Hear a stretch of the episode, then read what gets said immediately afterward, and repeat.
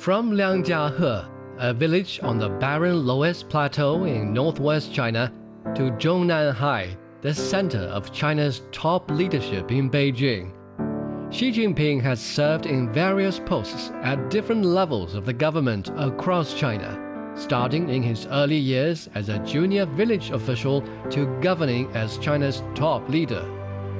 What's he like as an individual and as a leader? How have his work experiences from earlier decades been influencing his leadership as the national leader? What are some of the core principles that have guided his decisions and actions? I consider myself a relatively hard-working person. I know very well that people's biggest concerns are education, employment, income. We can't pursue development through destructive methods, depleting the legacies from our ancestors while exhausting the options for our future generations. The Stories of Xi Jinping podcast series shares the life and work experiences of Xi Jinping and explores the formation of his governing principles, philosophy, beliefs, among others. Getting to know Xi's thoughts on national governance and how his leadership took shape may help you better understand China's path, governance, and principles. You can follow the Stories of Xi Jinping podcast series on all major podcast platforms.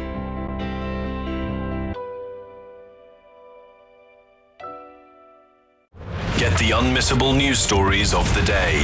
This is the Beijing Hour. Examining the events that impact and shape China and the rest of the world. This is the Beijing Hour, 1 hour of news and information brought to you every weekday. Now here's your host. Shane Bigham with you on this Friday, November 17th, 2023. You're listening to the Beijing Hour, coming to you live from the Chinese capital.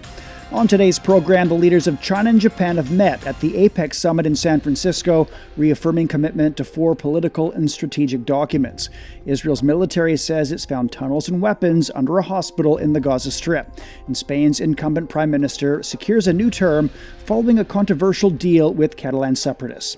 In business, China's planning further efforts to support economic growth. In sports, Team China's comeback win at the World Cup qualifiers. In culture and entertainment, celebrating China's long history of poetry, painting, and calligraphy. Now checking the day's top stories. Chinese and Japanese leaders have reaffirmed their commitment to 4 political documents governing bilateral relations and strategic reciprocity between the two sides. The statement came after Chinese President Xi Jinping and Japanese Prime Minister Fumio Kishida met on the sidelines of the APEC Economic Leaders meeting in San Francisco. President Xi urged the two sides to view each other's development objectively and manage their differences in a constructive manner. The Chinese president says the country's high-quality development and high-level opening up will provide opportunities to other countries, including Japan. President Xi also met with Brunei's Sultan Haji Hassanal Bolkiah, reaffirming China's willingness to advance the Belt and Road cooperation with Brunei. He expressed China's readiness to import more quality products from Brunei and encouraged more Chinese businesses to invest in the Southeast Asian country. Xi Jinping suggested the two sides strengthen cooperation in areas such as food security, the digital economy, and green development. Earlier, President Xi also had bilateral meetings with leaders from Mexico, Peru, and Fiji. Zhao Yunfei has more from San Francisco. President Xi said during the talks with Japanese Prime Minister Kishida, he cherished the 45th anniversary of signing of the China-Japan Treaty of Peace and Friendship, and President Xi called for peaceful coexistence and common prosperity. He also has met with his Mexican counterpart. The two leaders have agreed upon core interests, including finance cooperation as well as electric cars. The two countries can further discuss anti-narcotics cooperation. During his meeting with Peru counterpart, President Xi calls for the cooperation in trade, in energy and minerals, and China's support agricultural products. The Peru side says that they want to develop green economy and co-work Belt and Road Initiative. During his talk with Sultan of Brunei, President Xi says that the two countries have shared time-honored friendship since they have established a diplomatic relationship 30 years ago. When President Xi met with Fiji Prime Minister, he also mentioned the relationship between the two countries and saying that the relationship between the two countries have stood the test of changes. He also attended a lunch with the APEC host guests. At this segment, he mentioned a lot about the green development as well as achieving the goal of 2030 UN Sustainable Development Agenda. That was Zhao Yunfei on Chinese President Xi Jinping's bilateral meetings with world leaders on the sidelines of the APEC meetings in San Francisco. Chinese President Xi Jinping's emphasized the importance of sustainable development for the world, calling it the golden key to addressing current global issues. Speaking at the APEC leaders' informal dialogue with the host nation in San Francisco, President Xi called on APEC member economies to further consolidate consensus and take action to drive global sustainable development forward. He also urged global efforts to forge a new path for green development and to address climate change. Earlier, the Chinese president delivered a written speech at the APEC CEO Summit, calling for unity to achieve better Asia-Pacific cooperation. He says development for all is the overarching goal of Asia-Pacific cooperation, and seeking common ground while shelving differences is the best practice. President Xi says development's only possible with cooperation, and decoupling and supply chain disruptions are not in anyone's interests. The president says China remains the most powerful engine of global growth and will generate one-third of global growth this year. He says China remains committed to pursuing development with its doors open. The chairman of the China Council for the Promotion of International Trade says President Xi Jinping's written statement to the APEC CEO Summit in San Francisco is a message of open economy and more opportunities in China.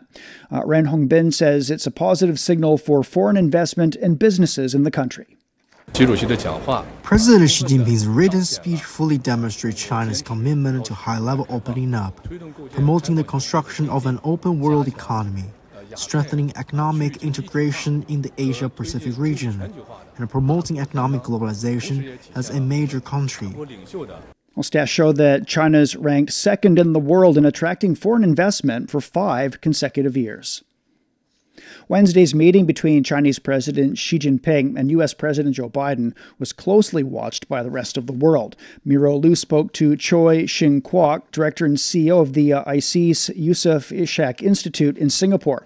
He says the meeting's a good and positive beginning to improve relations between the two economic powers. Mr. Choi, you said in a recent media interview during your visit to the Shangshan Forum that China-U.S. competition will be there for quite a long time because the competition is structural. The key is how to manage it. Now we've had this breakthrough at the very top level. What kind of lasting impact can we expect from this meeting? For me, I am relieved that it took place. I'm also encouraged that both sides see that it is important to have this meeting and that this is something that is recognized as good for the two sides because the meeting took place, and also that it is also good for the rest of the world. I think it is just a change in the tone and also the change in the direction. And of course, it is only possible to make such a change in tone at the top level. I think there are still a lot of issues to be addressed, but at least there are several good outcomes, several agreements. One of which I think is sought by the U.S. Very much, which is to restore the military-to-military relationship. I think that is actually not just good for the U.S., it's good for the rest of the world. I would say that the rest of the world also kind of feels a sense of relief that the military-to-military relationship is kind of back on track. What does it do? It basically helps to ensure that if there are misunderstandings on the two sides, that misunderstanding can be addressed through communications between both sides. What can we expect from the APEC leaders meeting? I do think the meeting between President Xi and President Biden is the most critical outcome in San Francisco. And might I say also that it is important that not only is there a restoration of meal-to-meal relationship, but also the beginning of an attempt to bring together a people-to-people understanding through greater flights, greater exchanges between the two countries, whether it's at students level or journalist level or business level. With US-China on a sound footing, then cooperation on many other issues such as artificial intelligence regulation, and also which will also be kind of on the agenda in APEC, could make some progress. That was Mira Lu speaking to Choi Shing Kwok, director and CEO of the ISEAS Yusof Ishak Institute in Singapore. A member of the APEC 2023 host committee has lauded the role of China in the San Francisco event. Xu Peng, a co-chair of the committee, also says this year's APEC bonds China closer with the rest of the participating economies and shows its goodwill. This year, we talk about build a sustainable and resilient future for everybody in the APEC economy, not a single country. I mean, China are definitely one of the major players that are capable to help the world solving the global challenge. We have speakers, we have representatives, CEO from China. These people, they actually work as a bond to help the other people in the world to understand the importance of China's economy and also the importance of Chinese technology. San Francisco is hosting the world's top-notch companies and economic leaders, as well as local universities and communities for the ongoing APEC week. Xu is right in the middle of the scene and says it's an opportunity for all participants to share long-lasting memories in a mood of cooperation and togetherness. I wish this year's APEC, all the participants, no matter you are a CEO, you're a business leader, community leader, or you're world leaders, or you may even be a student, actually share experience and memory with your colleague, with your friend. That memory shared among both of you, creating a legacy for the APEC to pass on from year after year. APEC week ends on Friday with the APEC Economic Leaders Meeting. And Peru will assume the year-long rotating leadership of APEC at the end of the month and preside over the annual meeting of the 21 members next year. Dan Collins spoke with local experts and scholars on how trade with China can help to boost Peru's economy. Trade with China has been crucial to Peru's stellar growth over 2 decades. From 1995 to 2023, Peruvian exports to China increased by more than 40 times, from $363 million to $17.7 billion. Peru has held the rolling presidency of the Asia-Pacific Regional Economic Forum twice before, but the third occasion could not come at a better time. Peru's Finance Minister Alex Contreras announced last month that the economy is in recession. Growth in the country, once considered the star in Latin America, has stagnated for more than 2 quarters. China is South America's top trading partner, and Peru is no exception. The Asian giant has also been a major source of foreign direct investment for the country. Its demand for raw materials from copper-rich Peru has powered GDP growth since the early 2000s. Now the construction of a new Pacific port in Chiang Kai, just north of Peru's coastal capital, could revitalize bilateral trade. APEC is a great opportunity for us to show that from the Peruvian Chinese investment sector, we are ready to attract companies from around the world. The port is a private venture between Chinese state-owned conglomerate Costco Shipping Ports Limited with 60% of its stake and the Peruvian mining company Volcan with 40%. A huge initial investment of $3.6 billion is being made into the Costco megaport, which will form part of China's Belt and Road Initiative. Rosario Santa Gadea, director with the Center for China and Asia-Pacific Studies at Lima's Pacific University, says the port would reconnect Peru with global value chains. If we can design and implement a Trans-Pacific Economic Corridor between Peru and China, based on Chiang Kai and the Special Economic Zone related to that port, then we will move in the right direction. A Special Economic Zone is also planned to include an industrial park around the port to take advantage of China's huge marketplace. That was Dan Collins reporting. Coming up, Israeli troops say they've found weapons and tunnels under Al Shifa Hospital. From sustainability and digitalization to trade, health, and energy security, 21 major Asian Pacific economies gather to address the most pressing global challenges and to create a future of sustainable economic growth. Join CGTN for our coverage of APEC 2023. At 14 minutes past the hour, the Israeli military says it's uncovered a Hamas tunnel and weapons at Gaza's Al-Shifa hospital. Hamas has denied Israel's claim. Israel says its army withdrew from the hospital on Wednesday, 16 hours after storming it, but tanks and forces are still stationed in the vicinity. Palestinian medics have expressed concern for the lives of hundreds of patients and medical staff at Al-Shifa hospital, which has run out of fuel and been cut off for more than a day after Israeli forces entered. The Gaza Health Ministry says more than 11,000 Palestinians have died since the conflict began. Israel says the number of deaths on its side stands at 1,200. The United Nations is looking for ways to evacuate Al-Shifa Hospital, but options are limited by security and logistical constraints. Sam Mednick with the Associated Press has more from Jerusalem. Israel's military said on Thursday that it found the body of a hostage, Yehudit Wise. This was in northern Gaza next to the Al-Shifa hospital. Her body is going to be repatriated to her family in Israel, said the military. Now, they found her as part of these ongoing raids into the Al-Shifa hospital.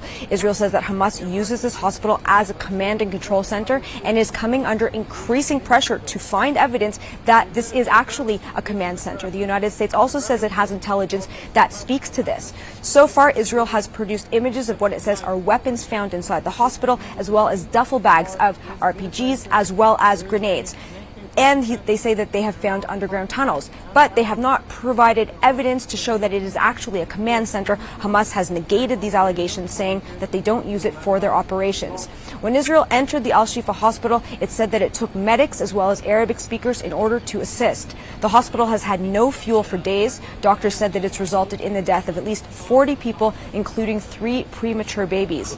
There are another 36 babies whose lives are hanging in the balance because there is no electricity.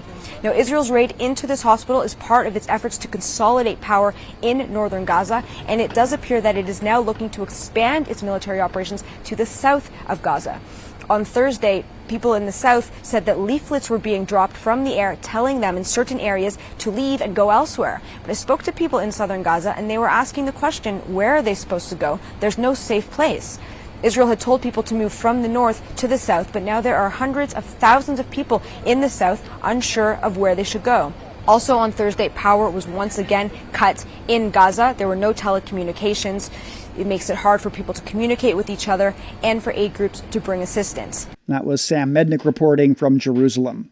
Rescue workers have renewed efforts to reach 40 people trapped for a 5th day inside of a collapsed highway tunnel in India. They've been drilling through rock and soil debris during the rescue operation at the site in Uttarakhand. The plan is to create space for a pipe for the trapped people to crawl to safety. Federal Deputy Highway Minister V.K. Singh says they've been providing the trapped people with necessities and they remain in contact with them. In the 2-kilometer stretch, there is electricity and water supply, and we're sending them food as well. We're also talking to them. Our priority is to save them all, to get them out at the earliest, and for that, all kinds of efforts are being made. Tunnel collapsed on Sunday. The project aims to connect 4 Hindu pilgrimage sites through 890 kilometers of roads. Authorities have not said what caused that tunnel to cave in. A fierce storm with hurricane-force wind gusts has swept through parts of South Florida. Homes and streets are submerged, power lines are down, and trees have fallen over. Residents say the existing sewer system cannot handle the intense rainfall. It started very, very early in the morning, pouring rain, and it kept on going again, kept on going, and the level in the street kept on going up, and going up, up until it went over the curve. In the 20 years I have been in Miami, this is the first time I have seen this situation. If it had been a super strong storm, there would be no one left. More than 86,000 homes and businesses across various counties are still without power early on Thursday afternoon. Four people, including two pilots, died in Indonesia when two military aircraft crashed into a mountainside during training. Two Embraer Super Tucano planes took off from Malang on Thursday morning before losing contact half an hour later during regular formation training. An Air Force spokesperson says two pilots and two co-pilots were found on a mountainside near Mount Bromo. The planes were believed to have hit a steep incline. Indonesia has poor air safety records despite having a relying heavily on air transport to connect its thousands of islands. It suffered three major commercial plane crashes in the past 9 years. Coming up, Spain's incumbent prime minister secures a new term in office. Dive into news like never before with Deep Dive, the podcast from CGTN Radio. Join our global reporters for captivating stories and thought-provoking conversations. Search Deep Dive on your favorite podcast platform and get ready to dive in. 19 minutes past the hour. Spain has a new government, almost 4 months after its general election in July. After 5 years as Prime Minister, Pedro Sánchez has won a new four-year term. But it comes at the cost of a very divisive amnesty deal for Catalan separatists. Ken Brown reports from Madrid. 116 days since the July 23rd general election, and Spain finally has a government. Pedro Sánchez will be Prime Minister for a second term after he was re-elected in Congress by 179 to 171 votes. Joy for Spain's left, who prove their powers of diplomacy by bringing together a broad coalition that includes Basque and Catalan separatist parties. We have opted for the path of dialogue. We have opted for the path of forgiveness. We have opted for the path of understanding, even though it's very difficult because their positions are very different. We have put negotiations before imposition. We have put reunion before revenge. In short, unity before fracture. It's a spectacular story of political survival for Sánchez following disastrous local and regional elections in May, with many saying this was the end of his progressive government. Calling early elections in July proved a masterstroke, rallying the socialist political base. The price of a broad coalition has been a divisive one, however. For support of Catalan Nationalist Party Junts, Pedro Sánchez has agreed to a controversial amnesty deal for Catalan politicians, like one of the chief architects of the illegal independence referendum in 2017, Carles Puigdemont. Puigdemont and hundreds of others are now free to return to Spain. That has infuriated the right and the far right, and we've seen almost 2 weeks of protests and unrest on the streets of Madrid. Following the vote, Conservative opposition leader Alberto Núñez Feijóo told Sánchez that the amnesty law was a mistake. Your time as Prime Minister will be remembered for the image of former Catalan regional leader Carles Puigdemont returning to Catalonia without any consequences. I guarantee that for this and for many other things, history won't grant you an amnesty. Sánchez argues that the amnesty is a necessary step towards healing the nation and stopping the rise of the far right. He points to 80% of Catalans in favour, but across Spain one poll showed 70% are against it. The work of bringing the country together once more begins, with voices of discontent loud and another huge protest planned for this Saturday. That was Ken Brown reporting on the new government in Spain. Well, counting's underway after the first round of voting in the presidential election in Madagascar. Voters will select among 13 candidates for the national leader over the next 5 years. The opposition says the participation rate was the lowest in history. Some voters were not able to cast their ballots as they could not find their names on the electoral list. I took the necessary steps to be on the electoral list. I went everywhere to check, but to no avail. The polling stations will be closing soon, and I really wanted to vote. 10 out of the 12 opposition candidates have called on their supporters to abstain from voting and pushed for a postponement of the election. They say incumbent President Andry Rajoelina should be disqualified due to his French citizenship, but the highest court has ruled him eligible. Authorities have imposed curfews in some areas to thwart acts of sabotage, such as the burning of polling stations. If no candidate wins more than 50% of the vote, the two candidates with the highest number will proceed to a runoff, and that'll be next month. China says it's willing to share emergency management experience and training with Belt and Road partner countries. The Ministry of Emergency Management announced a new cooperation platform at a forum in Beijing. Representatives from 81 countries and international organizations attended the ministerial-level gathering, which focused on safety and prevention.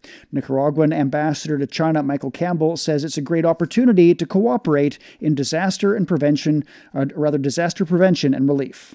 We are exchanging information. We heard Vice Premier speak this evening, and he mentioned something very important, that China's approach to disaster risk reduction and emergency management is science-based. So exchanging information and developing capacities, always evaluating and improving the response is something that is fundamental. Sharing that experience with other countries, the 30 other countries of the Belt and Road Initiative, is something very important. I think that has to be the first step. Bosnia and Herzegovina Ambassador Sanisa Burgian says the platform enables Belt and Road countries to exchange experience from each other. Of course, my country, as many countries in the world, is not immune to these disasters. Bosnia and Herzegovina is 70% Helimantonis country, and we face many soil erosions, which in fact jeopardize people's life, and also floods. I would say that China established a very unique emergency management system, and we are trying to learn from China's experience how to advance our emergency management system, as that is very important to save people's life. Participants released a joint statement at the end of the session, agreeing to enhance cooperation in emergency response and training. Some prisoners have become the first group of incarcerated people in the United States to earn bachelor's degrees from a top 10 university in the country. 16 inmates imprisoned at Statesville Correctional Center in Crest Hill, Illinois, received their degrees from Northwestern University. 51-year-old Michael Broadway collected his degree in social sciences. It's a feeling I never felt before. If I feel it again, I'll be able to describe it, give it a word. But right now, I have no words for it, man. It's just otherworldly. Coming from where I came from, the things that I've been through, and to be here is indescribable. Jennifer Lackey's the founding director of the Northwestern Prison Education Program.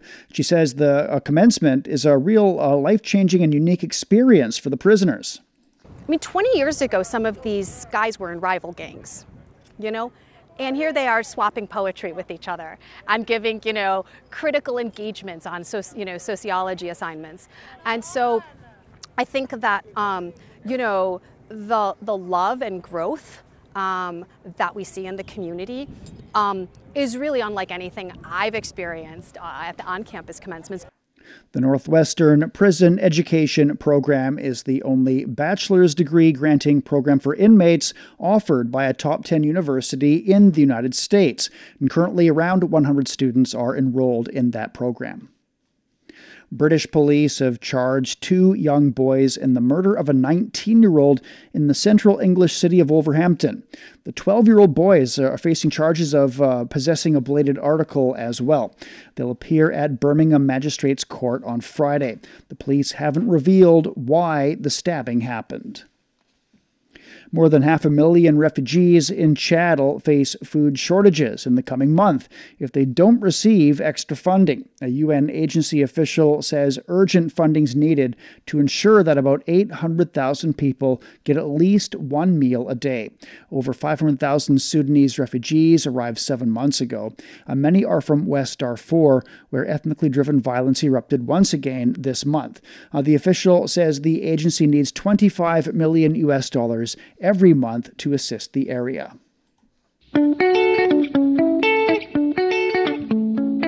Ever wondered what's actually going on in Africa through the perspective of an African? How are things really going between China and Africa? What's the narrative of this relationship? Well, get a perspective with China-Africa Talk. Hear from African diplomats, entrepreneurs, academics, Chinese natives, and more. Get on our wavelength every week to find out what's real with China Africa Talk. Find us on your favorite podcast. We'll see you there. 28 minutes past the hour now. Beijing's down to -2 overnight. It'll be followed by sunny skies and a high of 12 on Saturday. Chongqing's down to 9 degrees, then cloudy and 17. Last is at 0 this evening, then cloudy and 12 degrees. Hong Kong's down to 16, then sunny skies and 23. Elsewhere, Tokyo's 12 overnight. It'll be partly cloudy and 16 on Saturday. Islamabad's down to 13, then cloudy and 25. Bangkok's at 23 degrees overnight, then partly cloudy skies and 30. In Africa, Nairobi has scattered showers and 24 degrees. And finally to Oceania, Sydney's at 15 this evening, then partly cloudy skies and 25. It's time for a short break. So far this hour, the leaders of China and Japan have met at the APEC summit in San Francisco, reaffirming commitment to 4 political and strategic documents. Israel's military says it's found tunnels and weapons under a hospital in the Gaza Strip. And Spain's incumbent prime minister has secured a new term in office. Shane Bigham with you. Stay with us here on the Beijing Hour. Experience the musical classics of the East. Mingle with the masters of Chinese music.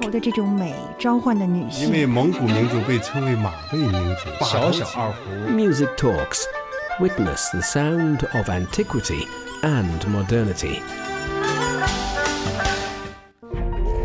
We all enter this world with a universal greeting. We then learn to speak. Bonjour, comment allez-vous? Hoy estoy muy contenta. Though our languages, cultures, and traditions may differ, we still share one thing in common. We have hope for humanity and the world. An additional German railway company Deutsche Director of the International Monetary Fund. Hear the difference with CGTN Radio. Join our global network to connect with the world. CGTN Radio. Hear the difference. I love you. 我爱你. This might be the easiest way to say I love you, since there are so many other romantic expressions. No matter if you are a rookie, 你好, 我的中文一点点, or a sophisticated learner, 我来北京5年了, 我是本地人, there is definitely something that will interest you. Check out Takeaway Chinese, a word that starts with 你好. Examining the events that impact and shape China and the rest of the world. This is the Beijing Hour, 1 hour of news and information brought to you every weekday. Now here's your host. Shane Bigham with you on this Friday. Still to come. In business, China's planning further efforts to support economic growth. In sports, Team China's comeback win at the World Cup qualifiers. In culture and entertainment, celebrating China's long history of poetry, painting, and calligraphy. To contact us, you can email radio@cgtn.com or follow our X account, formerly Twitter, @cgtnradio.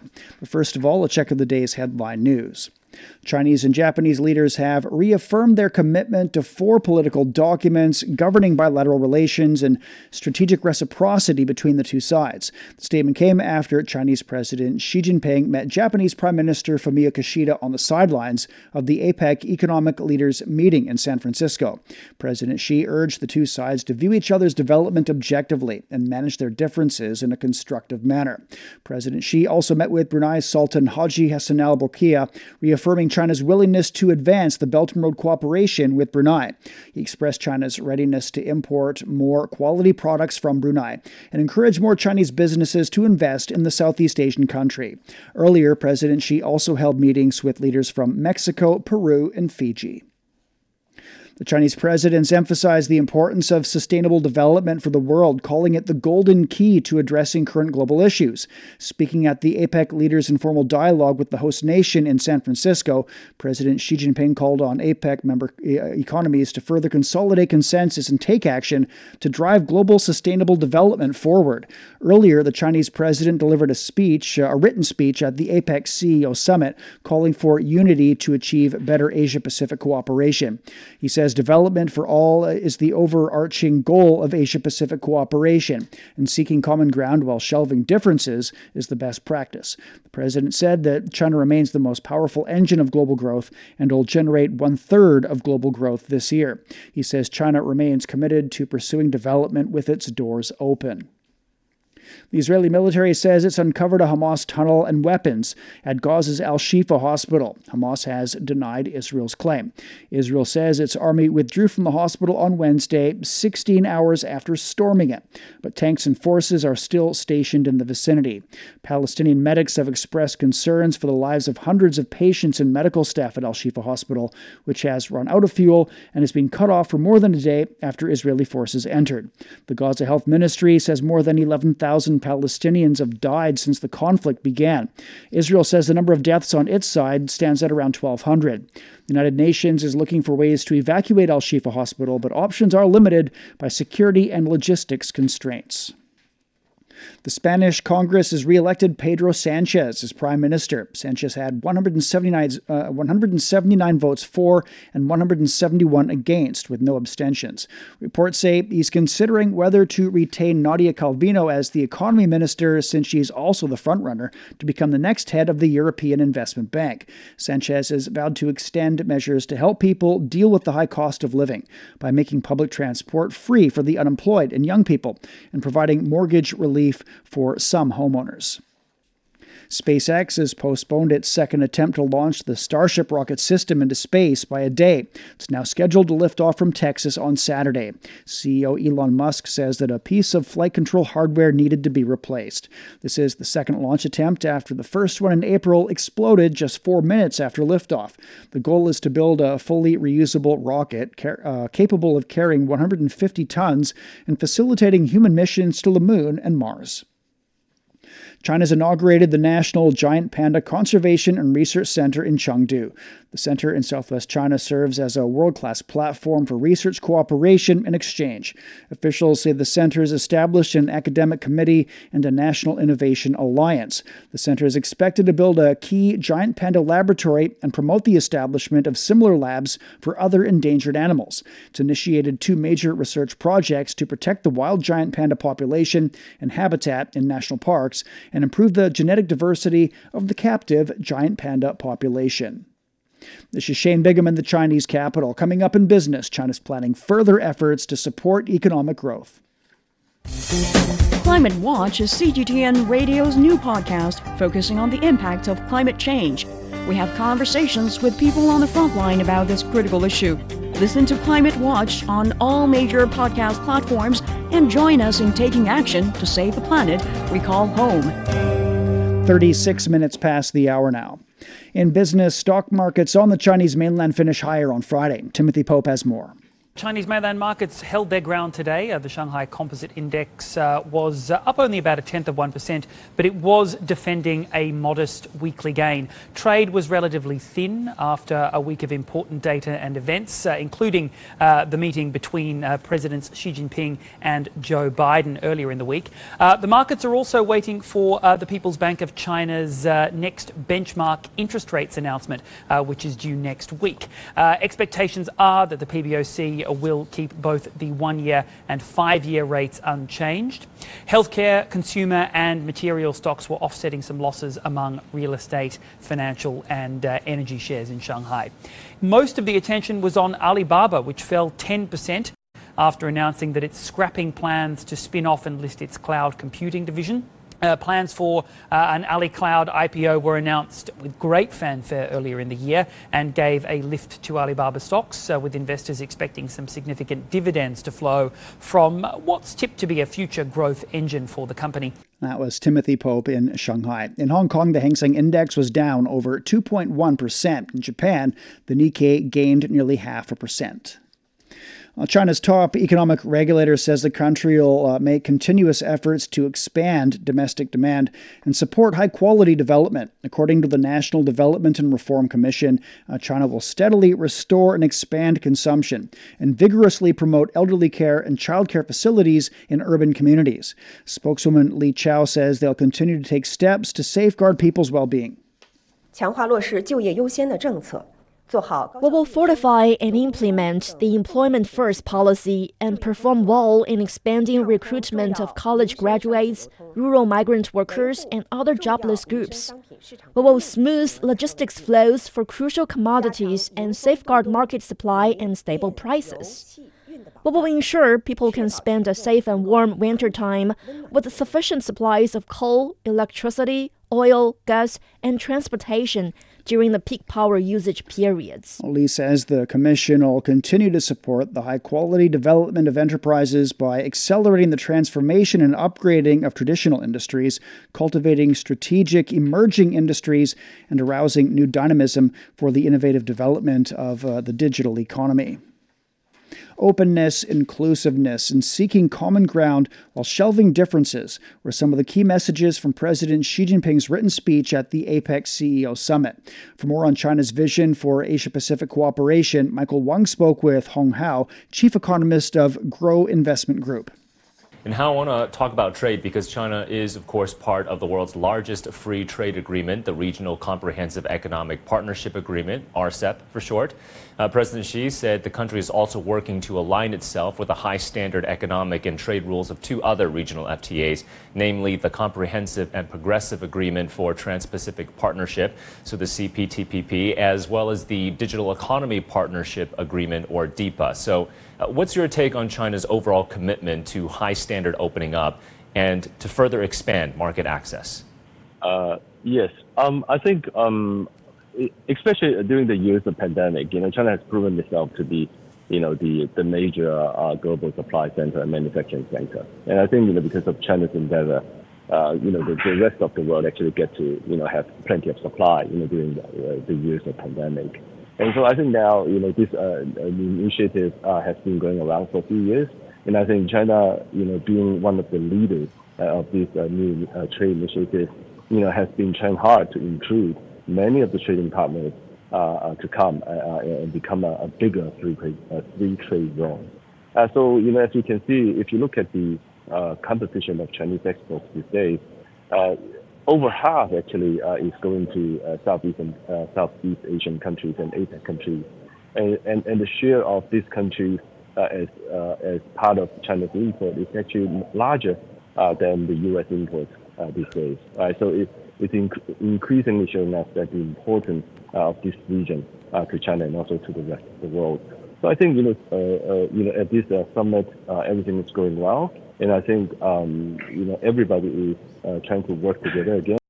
And I wouldn't be surprised to see an expansion and more inclusion into this biggest free trade zone. That was Hong Hao, chief economist of Grow Investment Group, talking about China's vision for Asia-Pacific cooperation. China will issue a series of measures in the fourth quarter to boost the innovative development of foreign trade. The Ministry of Commerce says that it'll promote the introduction of measures to foster trade cooperation in new energy vehicles and advance high-quality development. Additional steps will also be taken to fully leverage the role of cross-border e-commerce pilot zones in upgrading traditional industries and promoting digital upgrading in the industrial sector. The 12th APEC Small and Medium Enterprises Technology Conference is taking place in Qingdao, Shandong Province. Over 1,600 companies from APEC economies participated, and Sunya reports.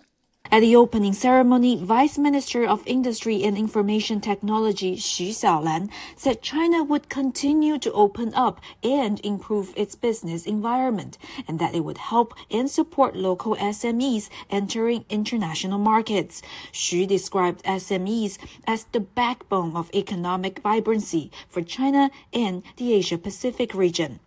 And for SMEs in the region, growth opportunities could come from a range of new, smart, and green sectors. One of the ones we're giving a special attention is the electromobility. Everything that goes in electromobility, that goes from cars, electric cars, hybrid cars, and all the suppliers that come with them. We want to make Mexico the next China hub in the Americas in order to supply the American market. Most of the companies in Ecuador are either small or medium-sized enterprises, so there's a lot of interest in improving, especially technology-wise. We know China is a leader in technology development, and we need to incorporate some of the newest technologies in our productive system, both in manufacture but also in agriculture. And as this business matchmaker from Pakistan told us, there's a growing need and will for SMEs from different countries to engage with one another. Our 2030 goal is like expanding matchmaking business between China and Pakistan 3 times. Like we have already done 1,500 matchmaking companies between China and Pakistan, and by 2030 we wanted to make it to 7,500 companies. This local Qingdao company is showcasing its powerful automatic drilling robot at the fair. It's hoped that this device will also find use far from home. APEC economies, including Russia, Indonesia, Mexico, and the ones that produce oil, could all use the robots. Since its first edition in 1996, this SME fair has worked to build a platform for businesses from APEC members to display and trade new technologies and exchange new ideas. And now in its 12th edition, the fair has continued to promote win-win cooperation. That was Sunya reporting. Shanghai has released a plan for establishing a pilot zone for Silk Road e-commerce cooperation to deepen cross-border trade under the Belt and Road Initiative. Shanghai will set up a global distribution center to better serve cross-border e-commerce. It'll expand international data centers, implement high standards for trade, and facilitate cross-border UN settlement for Silk Road e-commerce cooperation. To spur international and regional exchanges, the city will also set up a think tank for Silk Road e-commerce cooperation, promote the application of digital technologies, and build an international service system. Shanghai is expected to play a pioneering role in aligning with high-standard international economic and trade rules and exploring institutional innovation. The ongoing 25th China High-Tech Fair in Shenzhen is showcasing achievements in machine tool manufacturing. For instance, Shenzhen Institute of Advanced Technology designed the 5-axis machining center known as the mother of the industry. The center provides technical support for manufacturing everything from ordinary components to large precision equipment in strategic emerging industries, including aerospace and new energy vehicles. Covering 500,000 square meters, the fair has attracted more than 4,900 enterprises from over 100 countries and regions, and is the largest gathering of its kind. And that fair will last until Sunday. Official data shows that Mongolia's gross domestic product grew 6.9% in the first 3 quarters of this year. The country's GDP amounted to around $13.5 billion. According to the National Statistics Office, the increase was primarily driven by significant growth in mining exports. Mongolia is rich in natural resources, and the mining sector has been a main driver of economic growth for years. That was your business update. Coming up in sports, Team China's comeback win at the World Cup qualifiers. From the first day I was here, I just love China. Why China instead of other countries? That's the essence of China. Why the village instead of the city? When we talk about Shansun Zhenxin, rural revitalization. As China's rural revitalization continues, we talk to expats to find out their reasons for choosing to live in the country's villages for years or even decades. Everyone knew and everyone cared about. See around them, people investing in that. They also share their experiences and views on the development and reconstruction of the countryside over the years. The village became much cleaner, so that was the best thing because all the families got back together. Learn more about what's going on in China's vast rural areas through my expat life in rural China, here on Chat Lounge on CGTN Radio.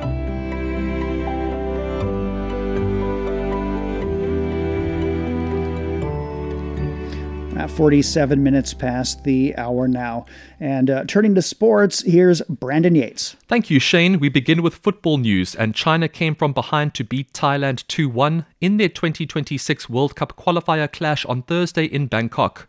The hosts broke the deadlock in the 23rd minute through a counter-attack.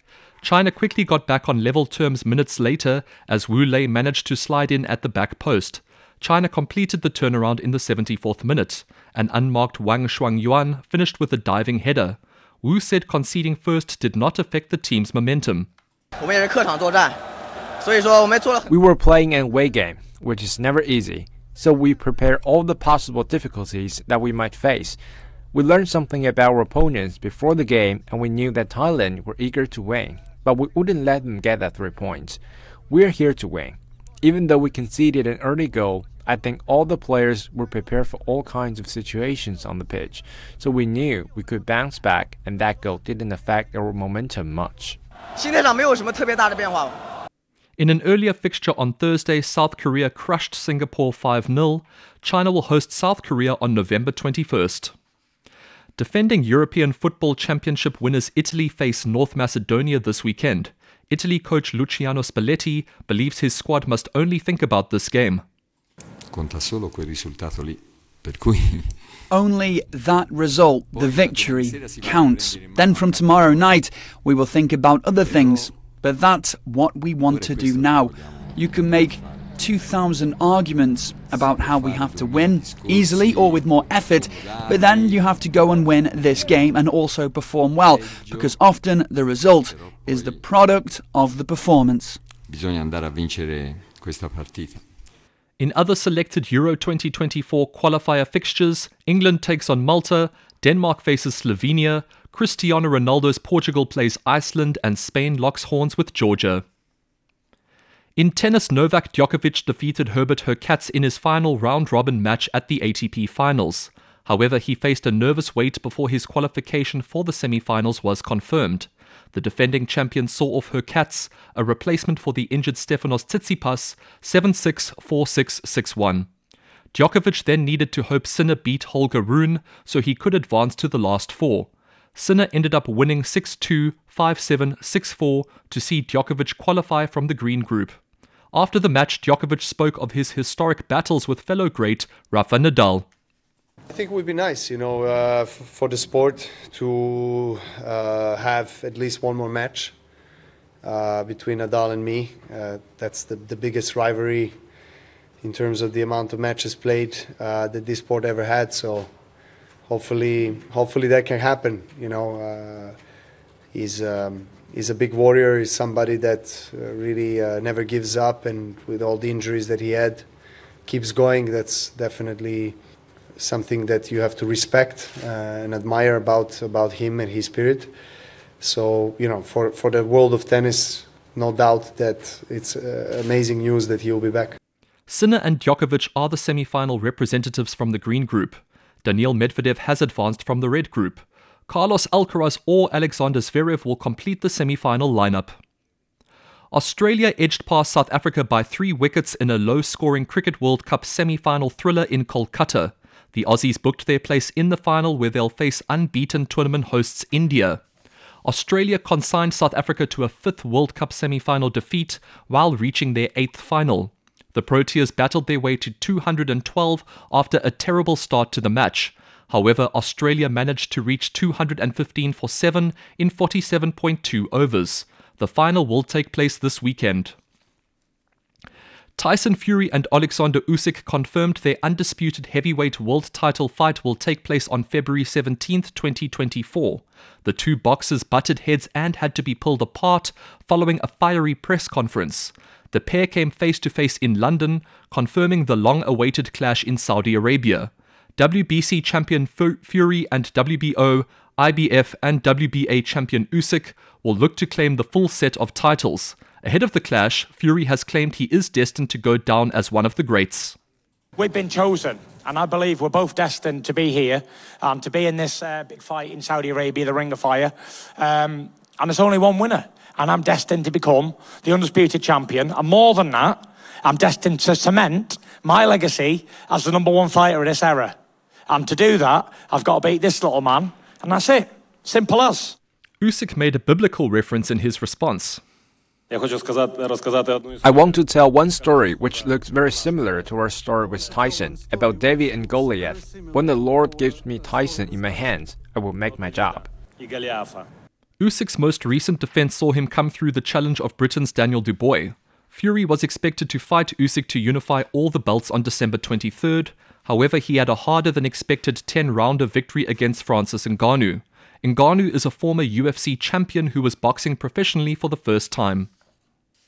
The Shandong Heroes defeated the Nanjing Monkey Kings 86-81 in Chinese Basketball Association action on Thursday. Shandong coach Ding Wei credited his side's defense and rebounding in the tough victory. This was a really tough game, and it's not Nanjing who made it tough, but ourselves.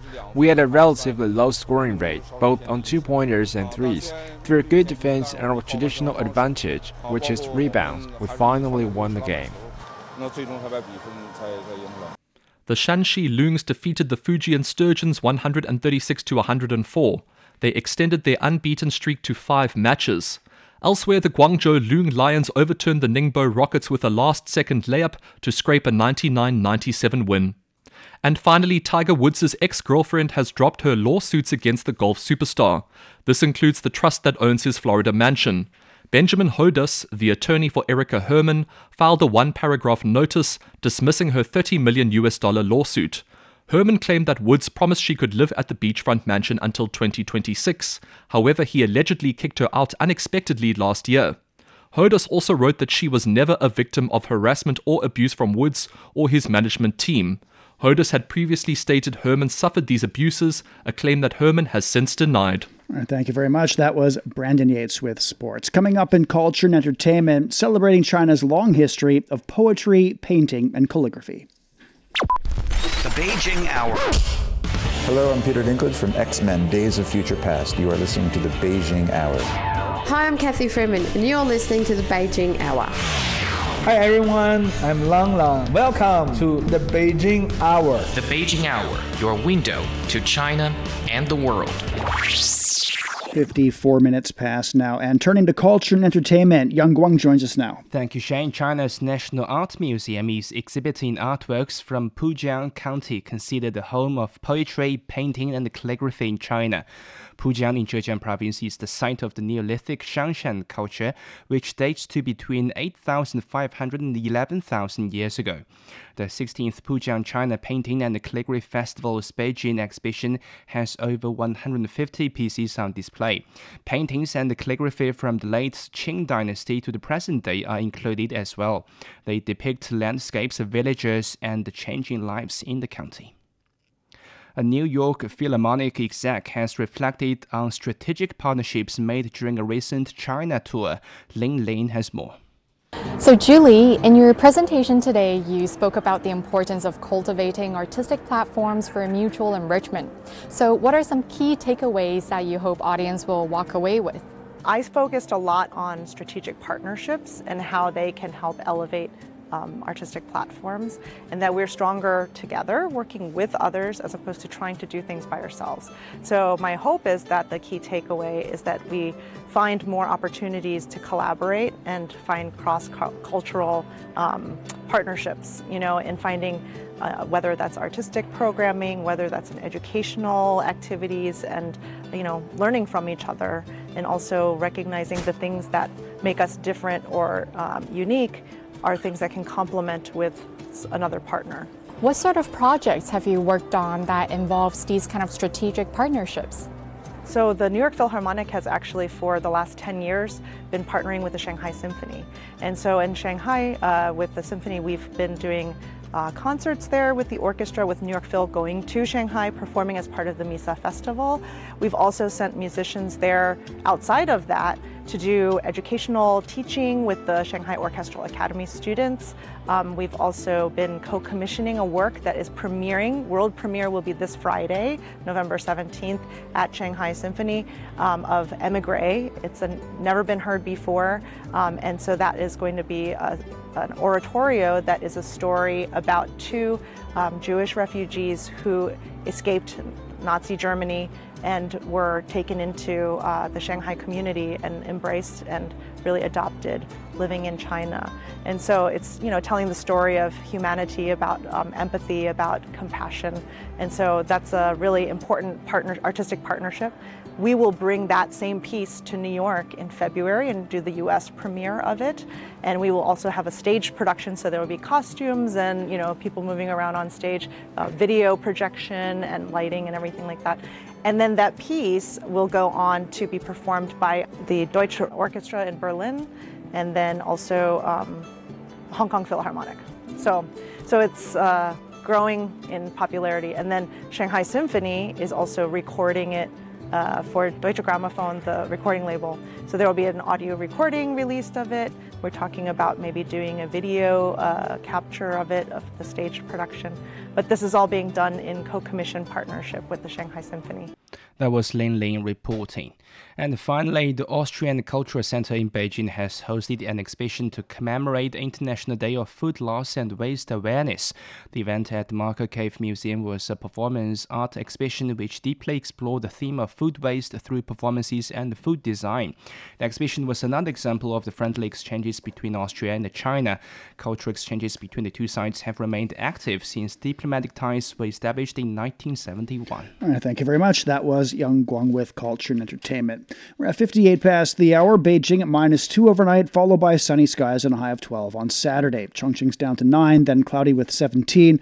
Last is 0 overnight, then cloudy and 12. Hong Kong's down to 16, and then sunny with a high of 23. Elsewhere, Tokyo's 12 overnight. It'll be partly cloudy and 16 on Saturday. Islamabad's at 13 tonight, then cloudy and 25. Bangkok's down to 23 degrees, then partly cloudy skies and a high of 30. And that's it for this edition of the Beijing Hour. Making news today, the leaders of China and Japan have met at the APEC Summit in San Francisco, reaffirming commitment to 4 political and strategic documents. And Israel's military says it's found tunnels and weapons under a hospital in Gaza. On behalf of the staff, this is Shane Bigham in the Chinese capital, hoping you'll join us for the next edition of the Beijing Hour and open a window to the world together. Takeaway Chinese, where you can take some Chinese away and experience progress day by day. Takeaway Chinese, we will promise you a difference. Hello everybody, welcome to Roundtable, coming to you live from Beijing. Roundtable. Roundtable. Roundtable. Connecting China and the world. We bring you fun and timely discussions about what's affecting our lives everywhere, every day. Tune in to Roundtable, where the East meets the West and understanding is the goal. From north to south, east to west, people in China are chasing their dreams and leaving their mark. Want to know how they beat the odds and made a difference? Footprints brings you the true life stories of their journeys.